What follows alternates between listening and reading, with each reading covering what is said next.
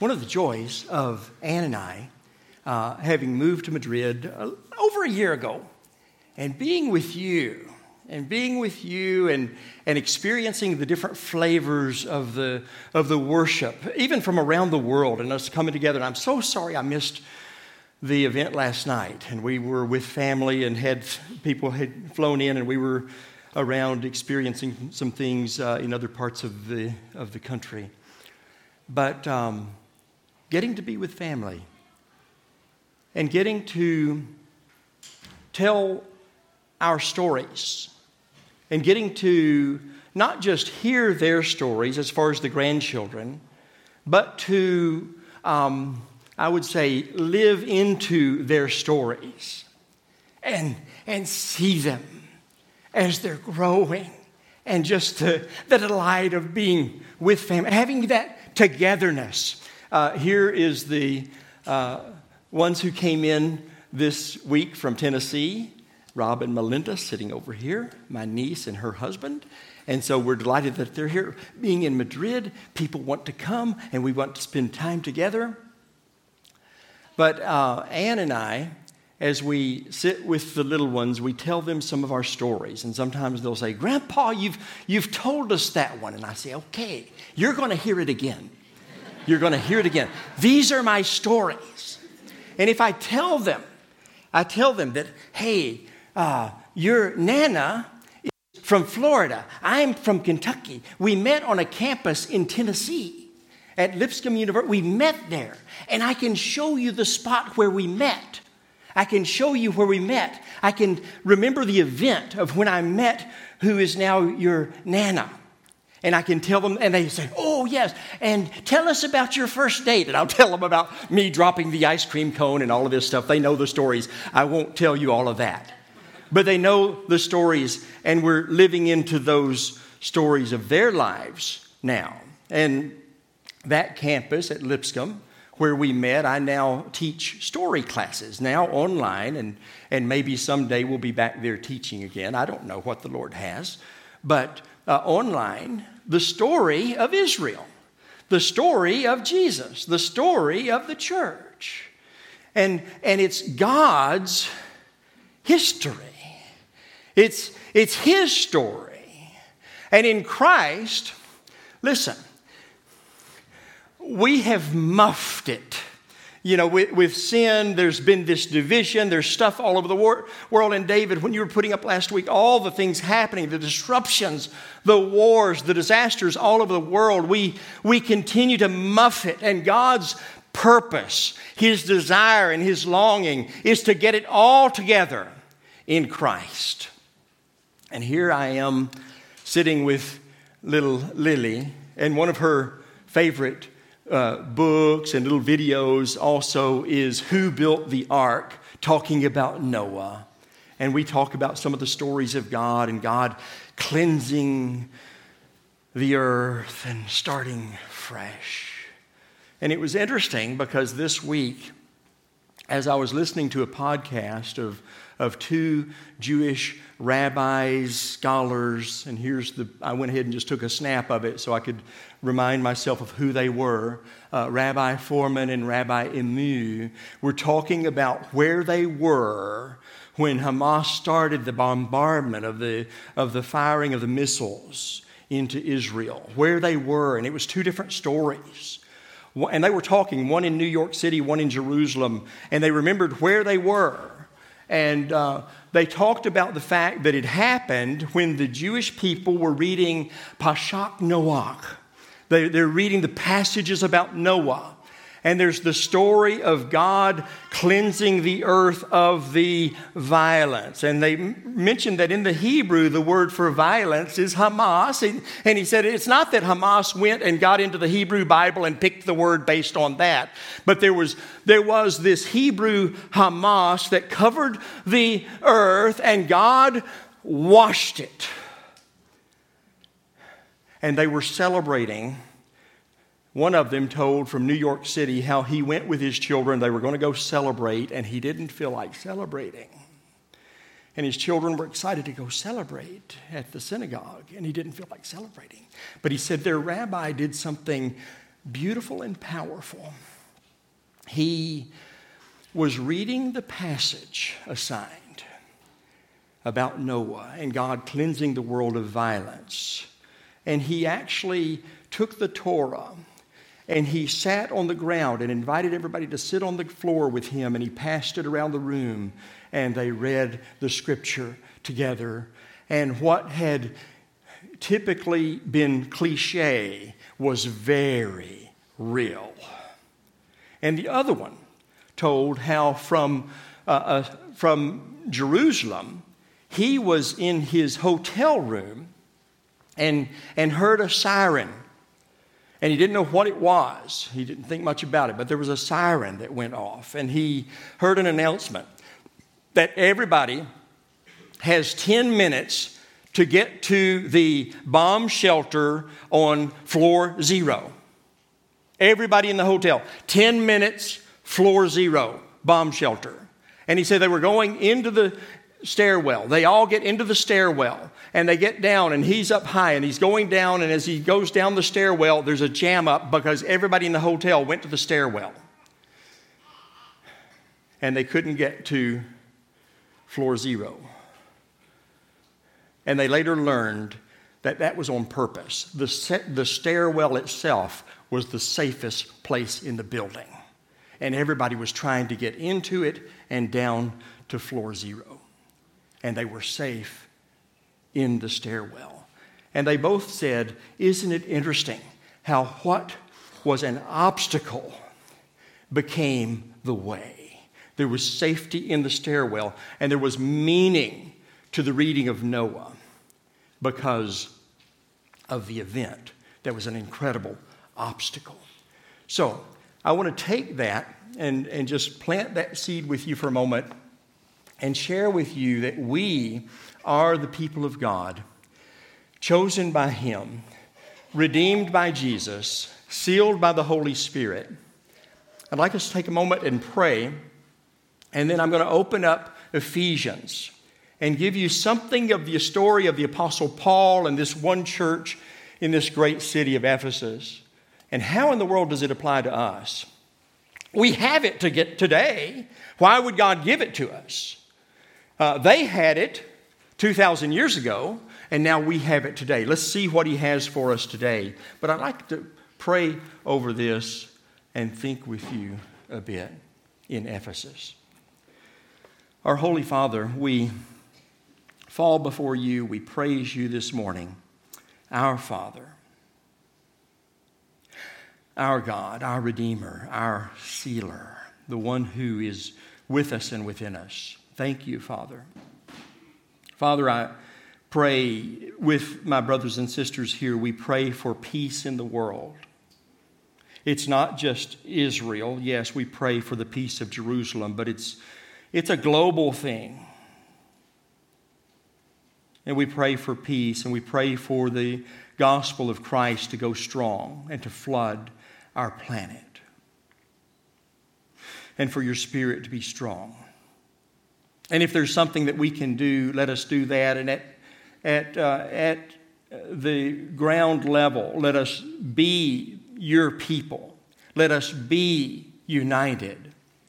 Let us not just look at the world and clock our tongues, but be what we are to be, be all that we can be to your glory and to your honor. But we pray for peace.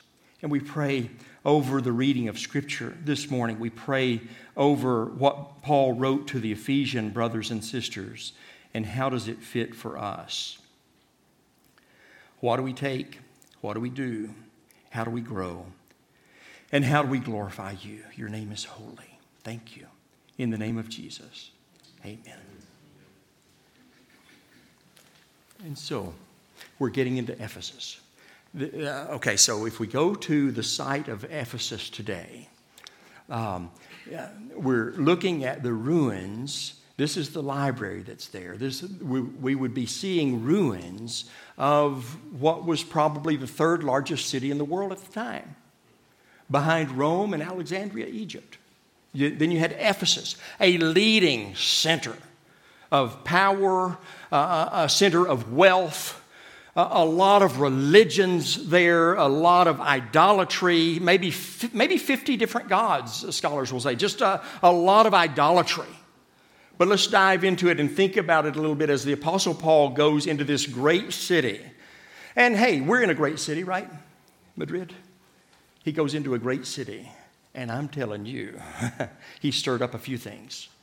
Uh, here is a, a, shot of the amphitheater, perhaps where Paul stood when there was a, a riot that came and they took him before the whole city, and the whole city was rioting and thinking he had, the silversmiths were stirring it up because he was destroying their, their business. People weren't worshiping the idols like usual. So, I'm, I'm saying, you know, we want to plant a lot of churches in Spain, right? I'm saying here, what a church plant. Eric, what a church plant. He goes in, Acts 19 tells about it. There were some followers of John the Baptist there, and he teaches them he asks them about the Holy Spirit and he baptizes them into Christ. They had heard about John, but, they, but he baptizes them into Christ, and there's this reception of the Holy Spirit.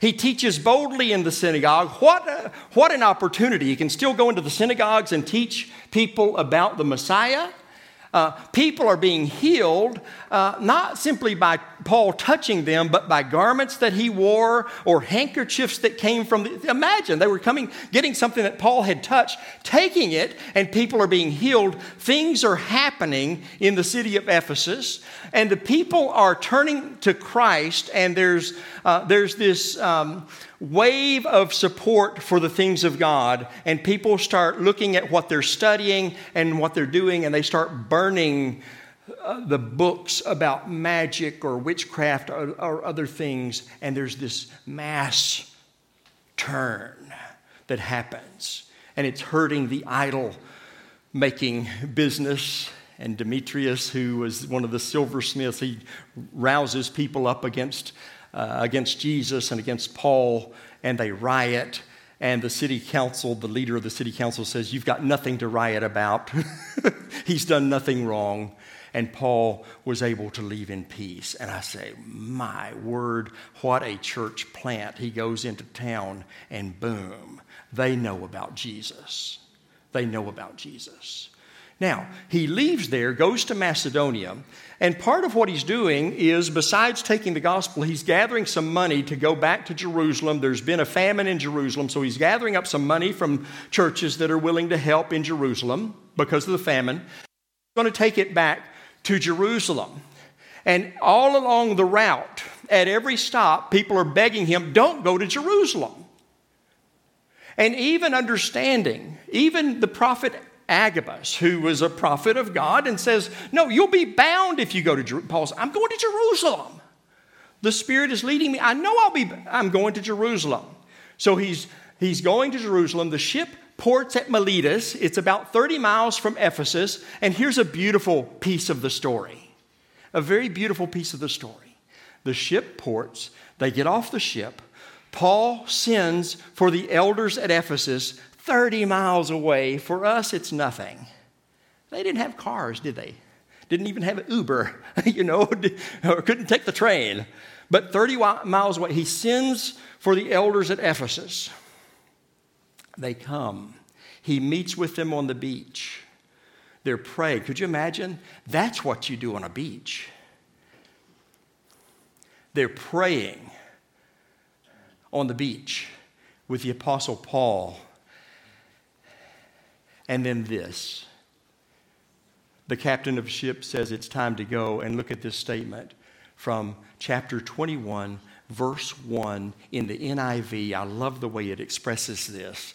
After we had torn ourselves away from them, we put out to sea and sailed. Prayer, worship, I'm going to Jerusalem. The ship's about to leave. And they tore themselves away. It was like, it was like they were one body. It was like they were connected physically.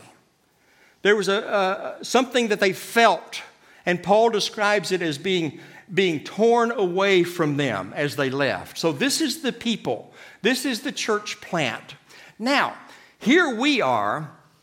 Imagine we are with them, and sometime later, Paul has gone into Jerusalem, and now he's in prison in Rome, and he's writing to this church. And we're connected. He writes to us. Imagine being there in Ephesus and you go into a house church, and who, how, how many house churches were there in Ephesus? I don't know. But you go into your house church and you receive word from whoever's leading the house church. We got a letter from the Apostle Paul. And it's being passed around from house church to house church. And we tonight get to read the letter. And you're reading the letter to the Ephesians. And it's not something to snooze over, it's not something to yawn over, but it's the letter from a dear, beloved apostle. And so we're going to look at it briefly. I want to give you a I want to give you what I'm calling a, a why and then a what. He wants them to do something. And Ephesus wasn't evidently a church that had a, a ton of problems. So, unlike Corinth, he's not addressing a lot of needs that they had but he's giving them just some strong theological teaching. It's powerful and wonderful. He gives them a lot of the why and then the what as the body of Christ. So, as he leads into a typical greeting, and I'll just refresh your memory here uh, Paul, an apostle of Christ Jesus, by the will of God, to the saints who are in Ephesus and are faithful in Christ Jesus, grace to you and peace from God our Father and the Lord Jesus Christ. That's the, the first verse. Just a, a typical greeting. But then he catches on the idea of God, and it's like an explosion of praise from, from verse 4 through 16. Just massive, incredible praise. Hard to punctuate, hard, to, to sometimes figure out now where do, where do you stop this sin? It's just a flowing statement of praise as he just breaks out and bubbles over in praise. And he's not trying to be poetic, he's not trying to have fun with it, uh, he's not trying to be pretty with it. He's just exploding with praise to God. And as he praises God, this expression in Christ bubbles out over and over. And as the young man read a few minutes ago, that passage that I won't be reading again, I was just sitting here counting the number of times he said, In Christ, in Christ, in Christ, in Him, in the one He loves, in Christ. And I think it's 12 times in those 12 verses. Something happens in Christ. Something happens. And God in his purpose is getting it all together in Christ.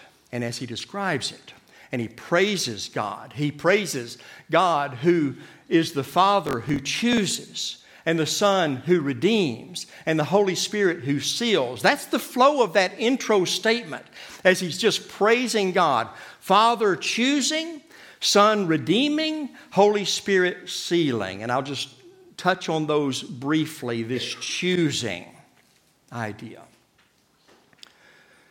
Yes, we have free will. it's obvious and it's, it's biblical. We have, we have the right to choose God or not, but the Father chooses. There's something powerful here. Do not deny the sovereignty of God. So in Scripture, there's this idea of the sovereignty of God and the free will of man. And you say, we often draw a line and say, well, you got to be on that side or that. And they're both true. And there's this beautiful, powerful tension. God is sovereign, He chooses, and we step into it. It's incredible. My wife, Anne, chose me. It was an act of grace. She chose me, but I chose her back.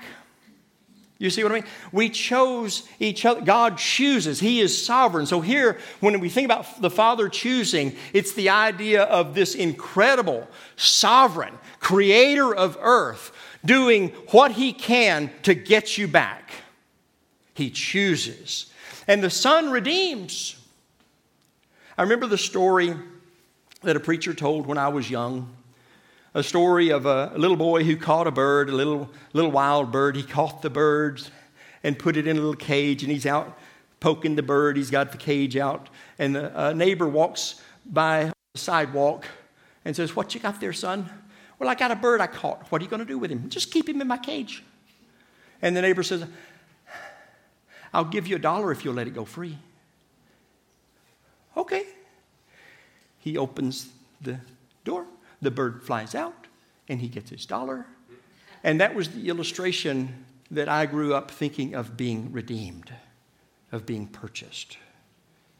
But in the Old Testament, one of the greatest, greatest moments of redemption is God redeeming Israel out of Egypt.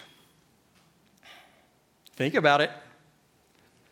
The 10 plagues, He's not paying Pharaoh the 10 plagues. And then as he brings the people out, as he redeems them, as he brings them out, they end up looting Egypt in a way. Ask your neighbors for their gold and silver, and then we're going out the next day. And so they take the wealth of Egypt with them, these redeemed people, out into the desert. Redeemed. He did not pay Pharaoh a penny. He defeated Pharaoh and redeemed his people. As we are redeemed in Christ, God is not paying Satan. God is answering his own requirement of justice and holiness. He answers his own requirement, his own justice, and takes the blood of Jesus and redeems us to himself. It's a powerful move of God. And then this idea of the Holy Spirit choosing. I mean, the Holy Spirit sealing. Um, I, I would think maybe, have you ever taken a jar lid and just screwed it on tight and you've got something sealed in and, and so we've been caught and we're in the jar, we're sealed? That's not the word. That's not the image. It's the image of a, a stamp of an emperor. He stamps the letter, okay? Or the diploma that you might get, the, the stamp of the principal of the school or the director of the school. It's the stamp, it's the approval, it's the mark. So the Father chooses, the Son redeems, the Son gives it all in answer to the, to the requirements of the Father, and the Holy Spirit marks us as belonging to Him. And get this here's where it gets a bit exciting. We are the uh, objects of God's attention. We are the objects of his love. So later, chapter 3 is going to be a lot about love of God, love of Christ, beyond our comprehension. We'll come back to that another time. But we're the objects. And I'm giving you some of the why of what we do. And so we are written into his story as the people of Christ. written into his story. The Father chooses, the Son redeems, the Holy Spirit seals. And it's not over. There's the therefore. Did you notice? in, in reading the Apostle Paul, there's always the therefore. It's not just the good news, always good news, and then just stop. There's always the therefore. And so in the letter to the Ephesians, there are these therefores that appear. And I'm going to touch one of the there, therefores and just remind you that when there's a, a therefore, you take this glory of God, the Father choosing, the Son redeeming, the Spirit sealing, and you're the focus of His attention brought back to Him. But it's not just so you can have the big head and say, I'm one of His. He did it all for me. Well, no, it's for, it's for the world. Therefore, there's the first, then there's the then. There's the indicative, what God did, then the imperative, what He wants of us and how we respond. And here's the text. And I'm going to read, I've got two, I've got the English on one side and Spanish on the other side. I'm experimenting with this. It may be too small for you to read, but we'll see if it works for today. So let me just read. I, therefore, a prisoner for the Lord, urge you to walk in a manner worthy of the calling to which you've been called, with all humility and gentleness, with patience, bearing with one another in love, eager to maintain the unity of the Spirit in the bond of peace. There is one body and one Spirit, just as you were called to the one hope that belongs to your call. One Lord, one faith, one baptism, one God and Father of all, who's over all and through all and in all. But grace was given to each one of us according to the measure of Christ's gift. Therefore, it says, When he ascended on high, he led a host of captives and he gave gifts to men. In saying he ascended, what does it mean but that he had also descended into the lower regions of the earth? He who descended is the one who also ascended far above the heavens, that that he might fill all things. And he gave the apostles, the prophets, the evangelists, the shepherds and teachers to equip. Why? Wait, wait to equip the saints for the work of ministry, for building up the body of Christ, until we all attain to the unity of the faith and of the knowledge of the Son of God to mature manhood, so that we may no longer be children tossed to and fro by the waves and carried about by every wind of doctrine, by human cunning, by craftiness and deceitful schemes.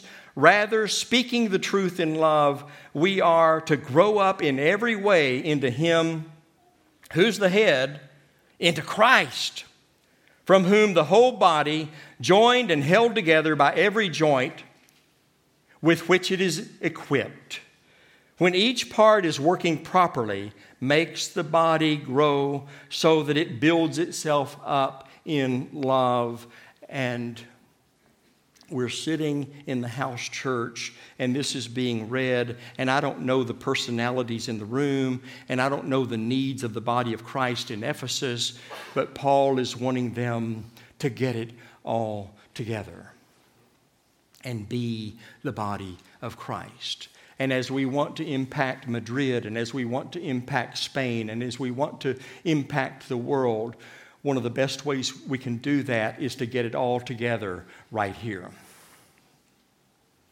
Right here, in this place. Get it together. And then push forward. And so, look at these phrases the one and the all. I'll just look at them very briefly. We won't talk about each of these, but there's one body, there's one spirit, one hope, one Lord, one faith, one baptism, one God, the Father of all, over all, and in you all. And then uh, all of these, and the all is not in each of these expressions necessarily, but it's implied. And so I put up grace is given to all. We are all equipped for ministry.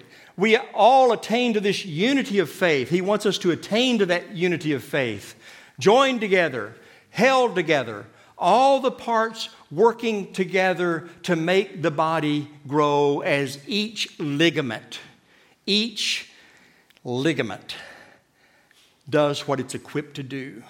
So you do what you're gifted to do. When Christ ascended, when he ascended, Paul says, quoting the psalm, he says, He gave gifts.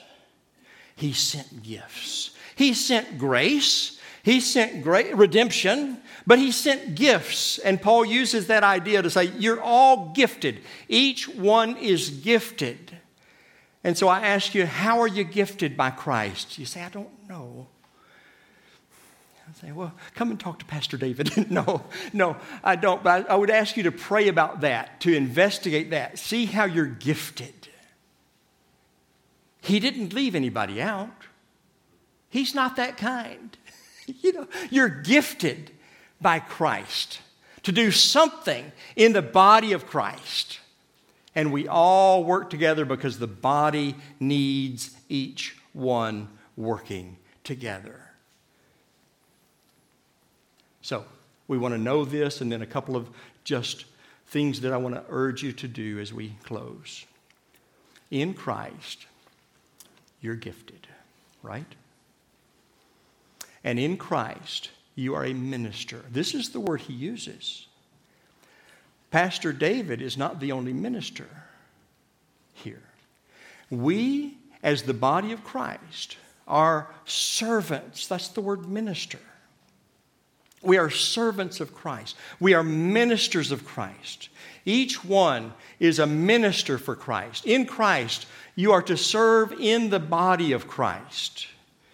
And we've had this ministry fair a few weeks back, and there are things that are needed within the body of Christ. And each of the ministries had a table up, and you could look at it and you could think about it, and you might have missed the ministry fair. And as David keeps saying, it's not over yet. Just because you might have missed the fair or didn't sign up for something, it's not over yet. You're still gifted. You're still gifted, and the body is still the body, and we still need to find where do you fit within the body? Where do you fit within the body? Are you working with Eric in music? You see? Are you working with Sachi in prayer? You see, a vital work of prayer? Are you working in teaching? Where are you in the body? Each one gifted. So I beg you, I urge you, use what Christ has given you. Serve the body of Christ. We think about the world, we think about the global issues. There are always going to be those global issues.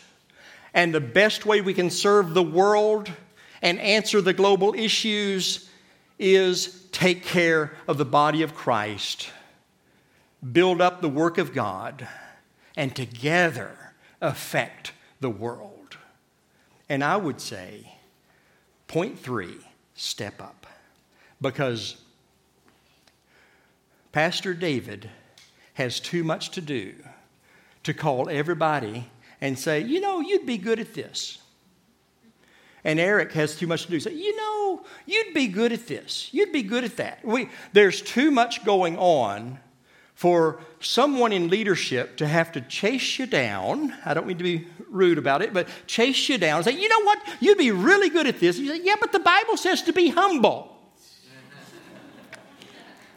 and I will guarantee you that nobody is going to revoke your humble button if you step up and say, I am gifted by Christ, I can do this. May I do this? For the body of Christ. So I encourage you step up. Step into your ministry as a servant of Christ. And in this body of Christ, together, let's make a difference to the world because our Father wants to get everything together. And how's He going to do it? He's working through us, the body of Christ.